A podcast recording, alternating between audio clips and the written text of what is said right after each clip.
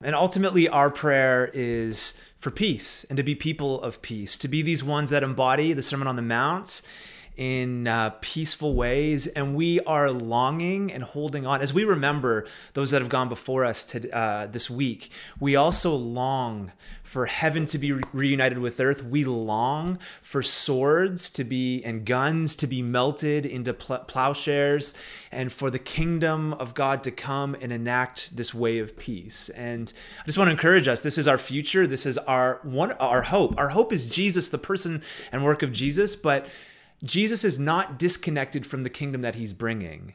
And so I think we can talk about both those things Jesus, the person, the savior of the world, as we've sung about and, and really rallied around this morning in our songs, but also the kingdom that he's bringing, which is peace, which is righteousness and justice. And obviously, we work for these things now in the here and now in this moment. For sure, we do this. But uh, more importantly, I mean, well, not more importantly, as, as we work for those things, we also just hold on to the hope that a better day is coming from everything that we see going on around us. And so we lean into that, which is great.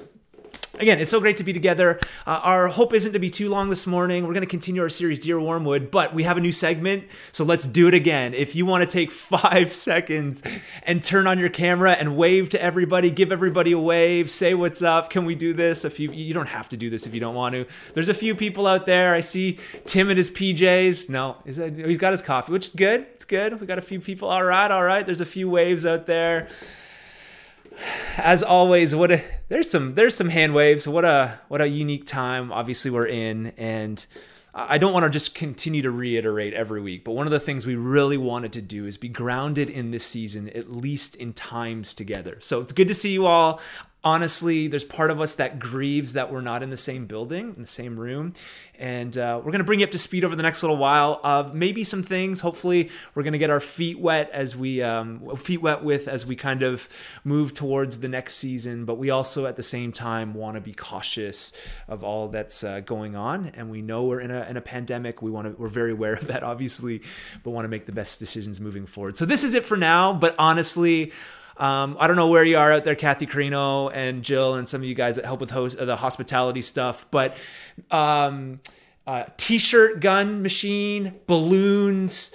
Uh, disco ball. The, when we can get back to reality, it's gonna be a party. I'm gonna. I want a gun that like shoots confetti or something, something, something over the top, just to just to get us back together. But it's good to see, uh, good to see your faces. With all that said, though, uh, please open in your Bible with me just for a couple minutes to John chapter 13 to John chapter 13. Now, uh, really quickly, I know because week to week, sometimes there's uh, some of you that join us uh, that are maybe a little newer. Um, we are in a series right now called Dear Wormwood, based off S.C.S. Uh, Lewis' masterpiece, The Screwtape Letters.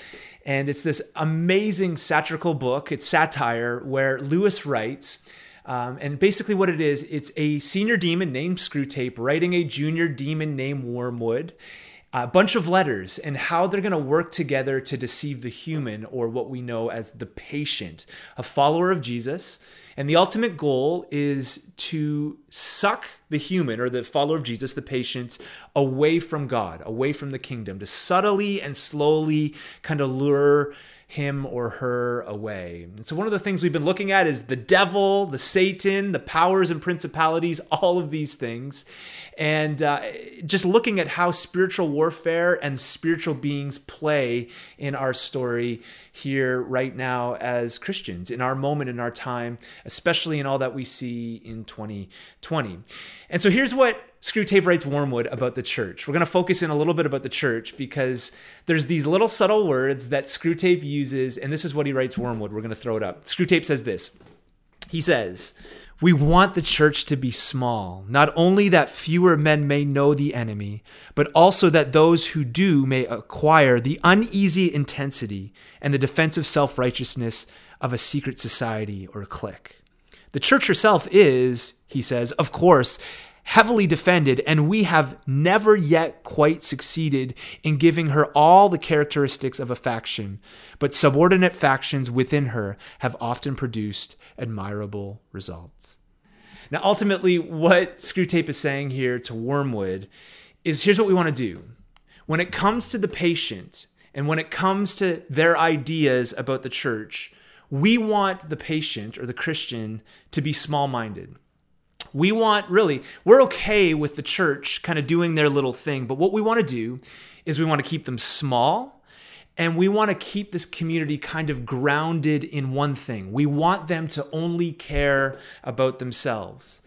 Ultimately, what Screwtape wants and what he's trying to get Wormwood to deceive the human in is we want to keep this thing small and we ultimately want the church to be postured not towards the world, but towards themselves. We want it to slowly creep in that there's not this openness to the world around them to be love and light. And I think this is a subtle little way in which actually the enemy wants to work within the church. And obviously, there's tension here between building a strong community. You know, ultimately, one of the things we want to do is we want to build a strong community here. It is true that sometimes the church can be a mile wide, but only an inch deep. You've probably heard that classic phrase, but there's some truth there. And so we're we've been just asking questions. How do we remain to be a strong community together while at the same time being postured to the world? Like, can we have both of these things working together? Can we avoid what Screwtape is writing to Wormwood in this idea of kind of being small and into ourselves? But could we become a community that is living in the tension of being fully integrated with each other, but also having our hearts postured to the world? Because at times this can be lacking within the church. Again, it, it's so easy to get so comfortable, and I think this is what the adversary, the Satan, wants, that we don't think about the world around us. And again, there's tension because if you read the early church and about the early church, and if you know some of my reading over the last bunch of years, what set the world on fire with the gospel was a church that was really committed to each other. At times, they didn't even meet in public because of persecution around them. And so there was this depth to them that we want deeply, you know, we want as a community uh, in everything that we do. But how do we remain open? You know, one of the words that Screwtape uses here is subordinate fact- fractions. That one of the ways the enemy or the Satan wants to get in is to slowly kind of work at factions within the community. And so, Screwtape, this is kind of the plan is let's work on them and it's interesting here again, just to show that I, I, for followers of Jesus, I'm not sure the, the Satan or the adversary is out to make us all Satanists, as much as it's almost that it's more dangerous for the church to be together and small minded and not thinking about the world around them. I actually think the adversary, the enemy, would much rather have that than I'm, I'm, sure he would love to have us all as Satanists. But you know, you get what I'm saying? I think actually what could be more dangerous to the reputation of King Jesus is a church that's closed off in its witness to the world. And so we need to think deep about these things and these kind of tactics. So you hear what Screwtape is saying to Wormwood, and then you get to Jesus. Look at John 13. This is what Jesus says. He says this A new command I give to you love one another as I have loved you, so you must love one another. And then he says this by this, by this love, by this, everyone will know that you are my disciples if you love one another. Jesus is clear as he's heading to the cross that the representation to the world is going to be these disciples that love and care and show and express love to one another. That this is Jesus really his ultimate burden and passion is that his disciples would show the world through love. You flip a couple books over to Hebrews we don't know who the writer of Hebrews is, but in Hebrews chapter 10, the writer says this, verse 19. He says, Therefore, brothers and sisters, since we have confidence to enter the most holy place by the blood of Jesus, by a new and living way open for us through the curtain that is his body, and since we have a great priest over the house of God, let us draw near to God with a sincere heart and with the full assurance that faith brings, having our hearts sprinkled to cleanse us from a guilty conscience and having our bodies washed with pure water. Let us hold unswervingly to the hope we profess, for he who promised is faithful. And let us consider how we may spur one another on toward love and towards good deeds not giving up on meeting together as some are in the habit of doing, but encouraging one another, and all the more as you see the day approaching. because of the work of the great high priest Jesus, who is the king, now this call is to love and to serve and anticipate this day when Jesus will renew all things. And ultimately, I think the call is, is really to participate in the life of God's people. Over and over, there's this call to each other. Really, you can't, one of the things we've been talking about the last few years is you really can't separate reading the scriptures which was always done in community. You know, this idea of having individual Bibles in our hands is such a new concept. It's so new to us. If you were in the first century, typically you'd have to go to a home church and a letter would be written. And that letter, now, many of those letters are in the Bible that we have. But because of this individualism, we often lose the idea that there was this togetherness, this being together, to sharing the scriptures, to sharing bread and wine together, that it was a collective community together that Jesus is bringing together, the great high priest bringing us together.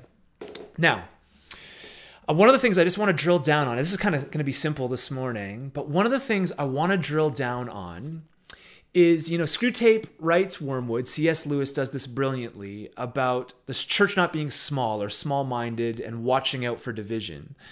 But I've been thinking a lot this week just about what Screwtape would write Wormwood today in 2020. Like if C.S. Lewis was here and he was writing uh, this again or adding to it, if he added to the 31 letters, and he was to write another letter from Screwtape to Wormwood about the church what would be the kind of deception or lies that he would lead uh, in his writing in 2020 today. And I just want to look at a couple of these things. I mean, the, the scriptures are clear here in the instruction for us to be a community that lives under the rule and reign of Jesus. But what does the adversary want to do in our time when it comes to the church?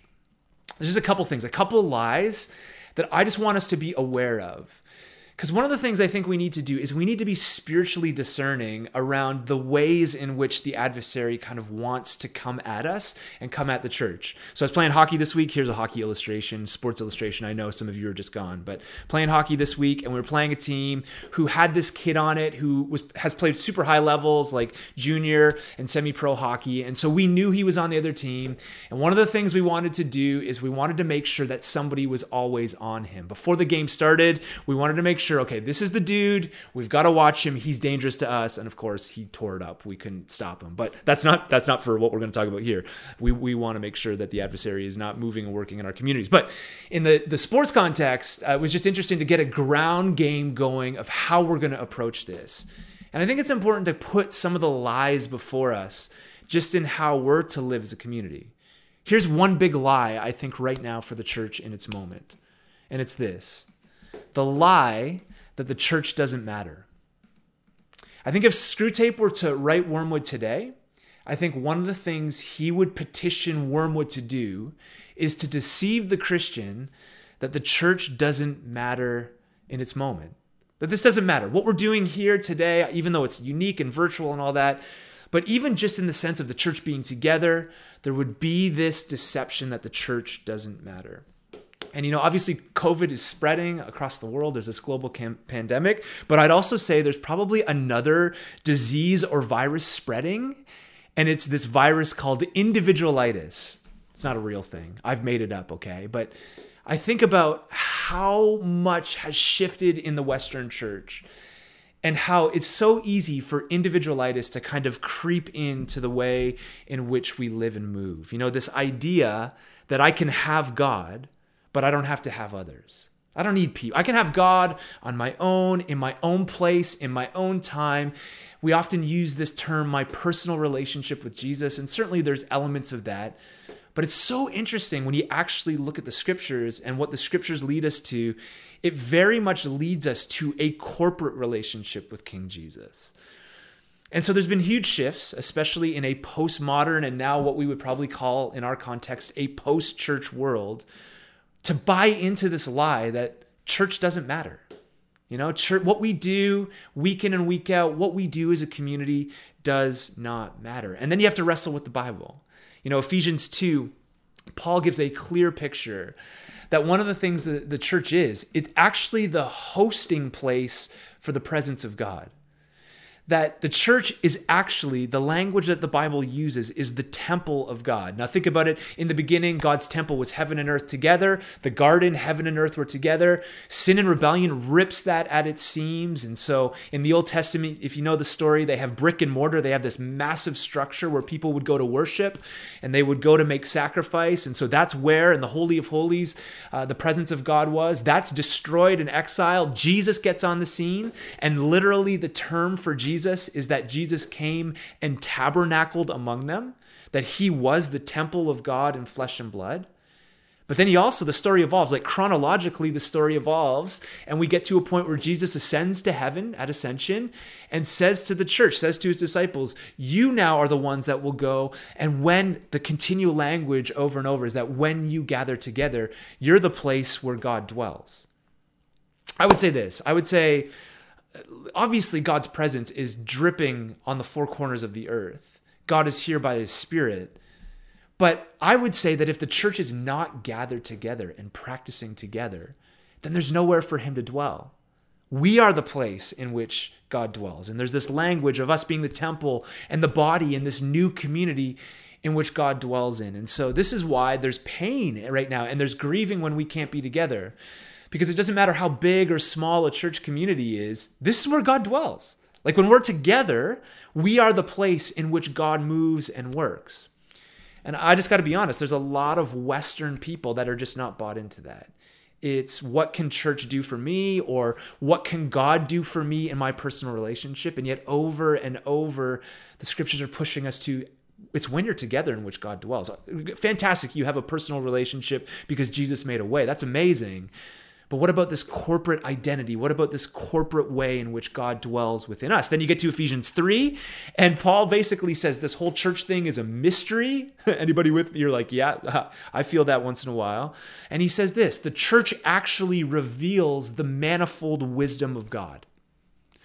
That the church, in some unique way, is a mystery and it reveals to the world who God is. Basically, what Paul is saying is how will the world know who God is without the church putting the kingdom of God on display? How will they know? Uh, uh crazy. If I were to do it, I would to- to- totally do it different. If I were God, I'd totally do it different.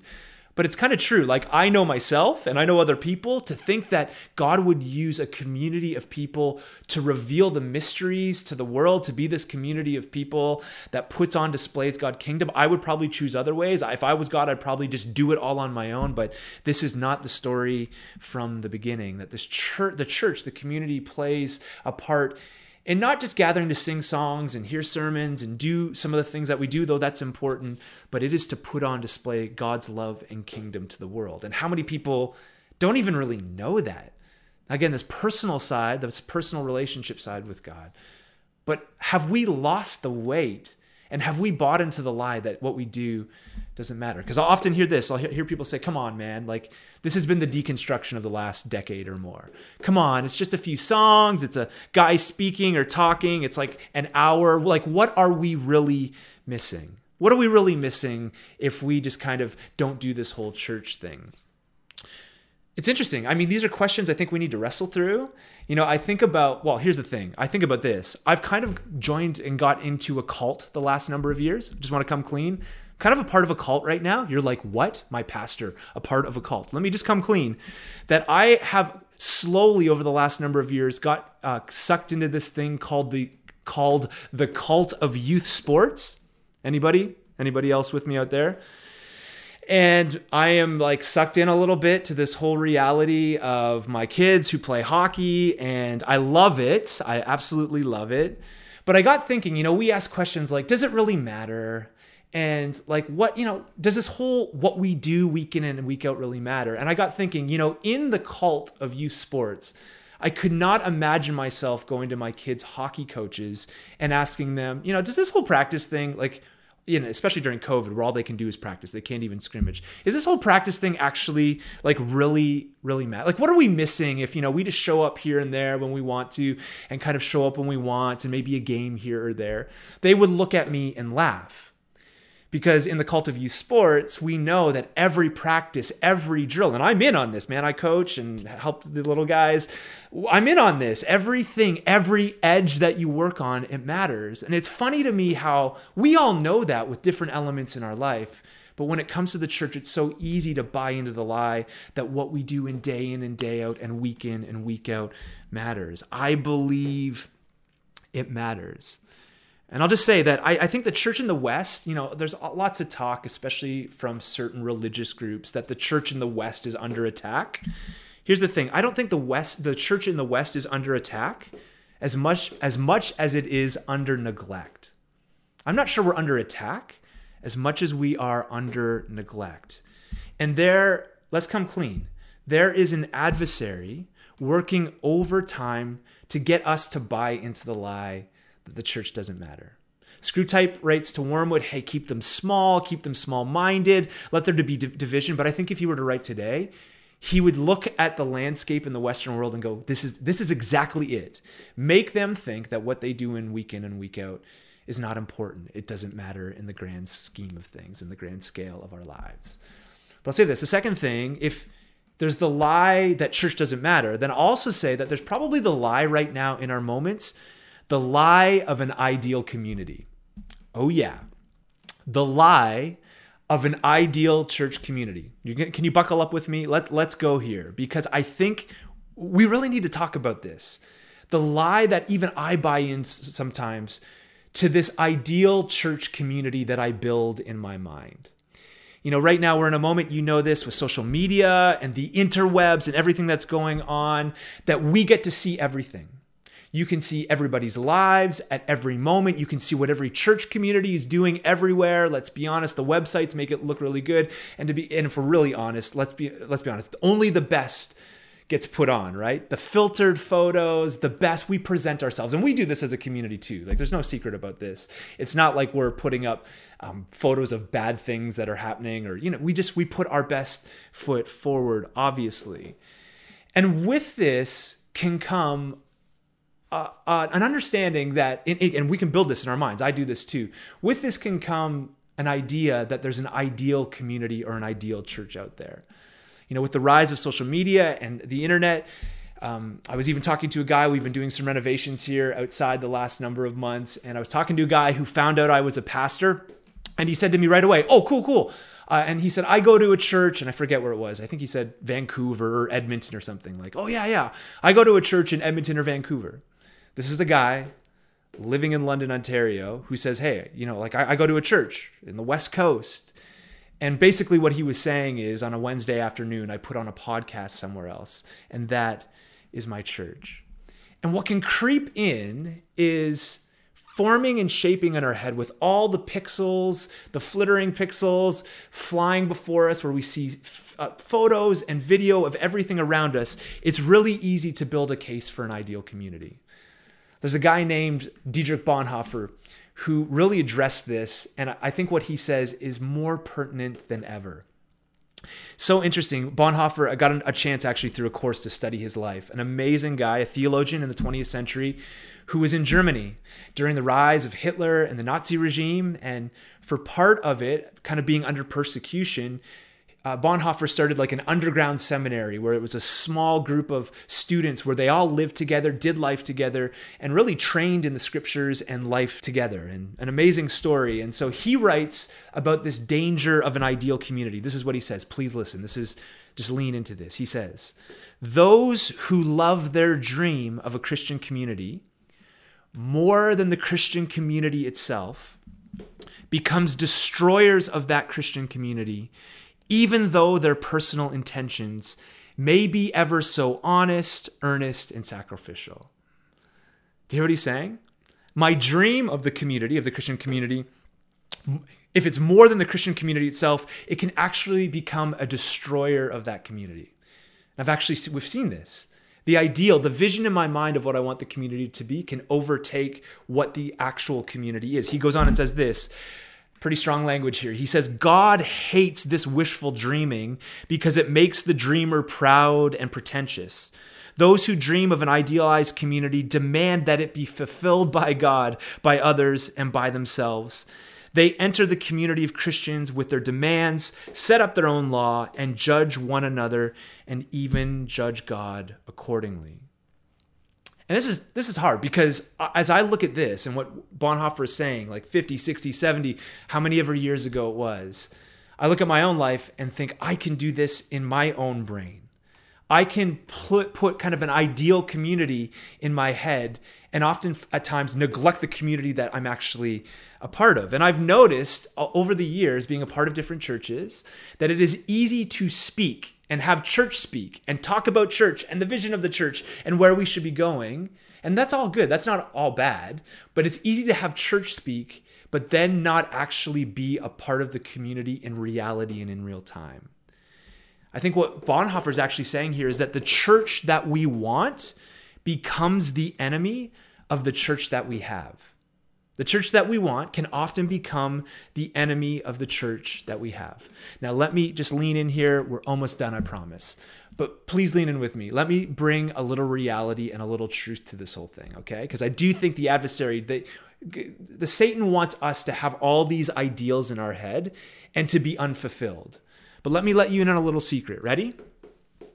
There is no ideal community in the virtual world, let's just say that together. Can you just say that with me? There is no ideal community. And this is something that we're not overly honest about. There is no ideal community. It is easy to place in our minds and our hearts um, what we want as the ideal community. And I think what Bonhoeffer is saying here is be very careful to create a mirage in our head when you have reality all around you. And I've, I've seen and experienced this. You know, I was a part of a, a church uh, a number of years ago. Such, such a great moment, great year in my life where I went and kind of was a part of a college and did a little internship thing. And this was a globally known church around the world. It was a fantastic time, absolutely changed my life. But it's interesting there was this ideal. It was this ideal community. People from around the world looked at its music and its gatherings and everything that this church provided as this amazing place. And it was interesting then to go and be a part of it and realize, you know what? This is just ordinary people. This is just a regular community of people. And sometimes we can make an ideal in our head or kind of have a vision in our head of what something is. But at the end of the day, I think it's just kind of church. It's church. And we have to guard ourselves from taking a posture that puts the ideal in our head when we have reality around us. You know, I had a friend a number of months ago, I guess a couple years ago now, and was moving to a new city. And this friend was looking for a new church. He's a Christian. And so I had another friend say to him, Here's what you need to do, man. You need to go to this really cool new church plant. Um, there's this new organization that's planting a church here in another city, and you should really go here. And my one friend told the other friend, You need to go here because they have a big vision. Big vision. And so my friend was like, Whoa, okay, I'll go check it out. And so he went and I was talking to him after he had kind of engaged this particular church and, and going. And he said, Drew, you know, like it was it was a good time. It was great. I mean, what they're doing is great. But he got reflecting on the idea that the church had a big vision and maybe the idol of a big vision. Because he said, you know what, Drew, I went, and to be honest, they were basically doing everything else that everybody else was doing. They had music, they had somebody teach and speak, they had time to connect it wasn't like this earth shattering thing. It's kind of like what everybody else is doing. And his thought was, and I just, it's really stuck with me that that's okay. That instead of trying to be this extraordinary thing and trying to build ideals in our minds, he was like, man, you know, outside of the lights that were maybe a little brighter or the music that was a little louder, and the guy who was talking had a leather jacket and skinny pants, and I'm all for the skinny jeans. That's my preferred, you, you know this, all right? I'm all for that stuff. That's fine. But he said, you know what? It's just interesting that the ideals that we can make in our mind about a place, when in reality, it was just what everybody else is doing in an ordinary community together. And I actually think this is what we need. We need a little bit of ordinary. We need to caution ourselves from this ideal that would say that we're something that we're not. And we need to begin to love the people in real time around us. And I do think the enemy, if Screwtape was writing Wormwood, I would I think this would be their strategy.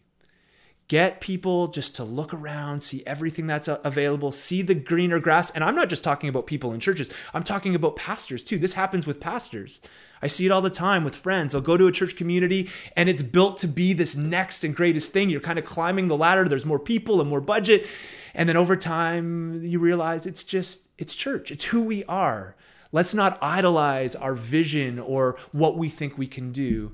Let's be careful to be rooted in the reality that what we have before us is people and relationships, which is real. And I think this is for all of us. We need, if Screwtape was to write Wormwood, I think he would get us to look around and build an ideal church in our heads.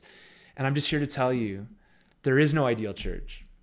I mean, this is our, this is our, even our story. You know, 10 years ago we started and people would see the website or our invite cards and they would come and they'd be like, "Man, we've heard about this. We've heard about what you're doing." And anytime anybody said that, I was like, "Oh dear, like Lord help this person." Because the reality is we're just ordinary people and we have to watch the lie of an ideal church. Joseph Beach, he puts it like this. He says, "To be a Christian is to be in Christ. To be in Christ is to be in the body of Christ, and to be in the body of Christ is to be in an actual, ordinary church family. To be in the body of Christ is to be in an actual, ordinary church family. You're not going to hear this a lot of places. One of the things I hope for our community is to not live into the lie of being ideal, but live into who we are, which is an ordinary community of people practicing the way of Jesus together. And uh, I think the tension can be churches can set themselves up in these lies, and then we just become disappointing. And I think truth from the onset of who we are is so, so important. Anybody out there? Anybody with me? Hopefully you are. I know you're out there in virtual land somewhere. Now, to close, Many of us wrestle through this question, and we're going to break down into groups for two minutes in just a second and kind of close our time together. And maybe you want to take, maybe one or two of you want to take a couple seconds just to talk about this, because this is the question I think that uh, it comes up a, lot right now for those of us in the Canadian church with all sorts of things pulling our attention. And the question is, is it worth it? Is, is this whole, like, I get it, man. Is this whole thing worth it?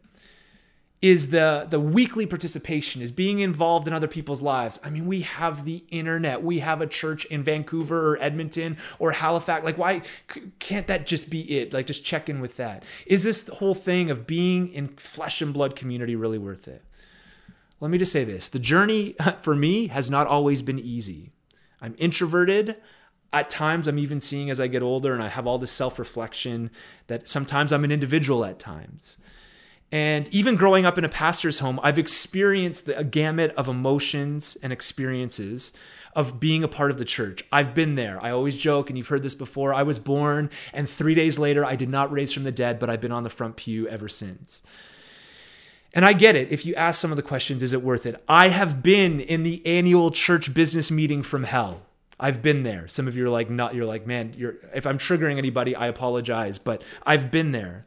I've seen people over the years do some pretty gnarly things in the name of Jesus, with so many people resolved that they are right, no matter what the cost was. To the community, to people around them, they were right. There's no, I mean, they no thinking of the cost. They are right and they're right. You know, I've experienced the pain of people disappearing from community without any explanation. I've been through the ups and downs of the weird stuff of the charismatic movement. I've been told by others of, that God had told them that I was going to go be a missionary in this place and that. I've had people tell me I'm going to, by God, they had heard that I'm going to marry this person or that. And thank the Lord. I, Heather, I know you're out there, but just thank the Lord that, yeah, thank the Lord that this has worked out really well, that I didn't listen to those. Anyways. And while you could probably, listen, you could probably write a book too about your weird experiences in the church. Along the way, I've just had to wrestle through the things that I've also seen, like the beauty of when the church lives under the rule and reign of King Jesus and practices the way of Jesus together. And this week I was just thinking, in the last number of years, last few years, I've seen people set free and enter into a committed relationship with Jesus.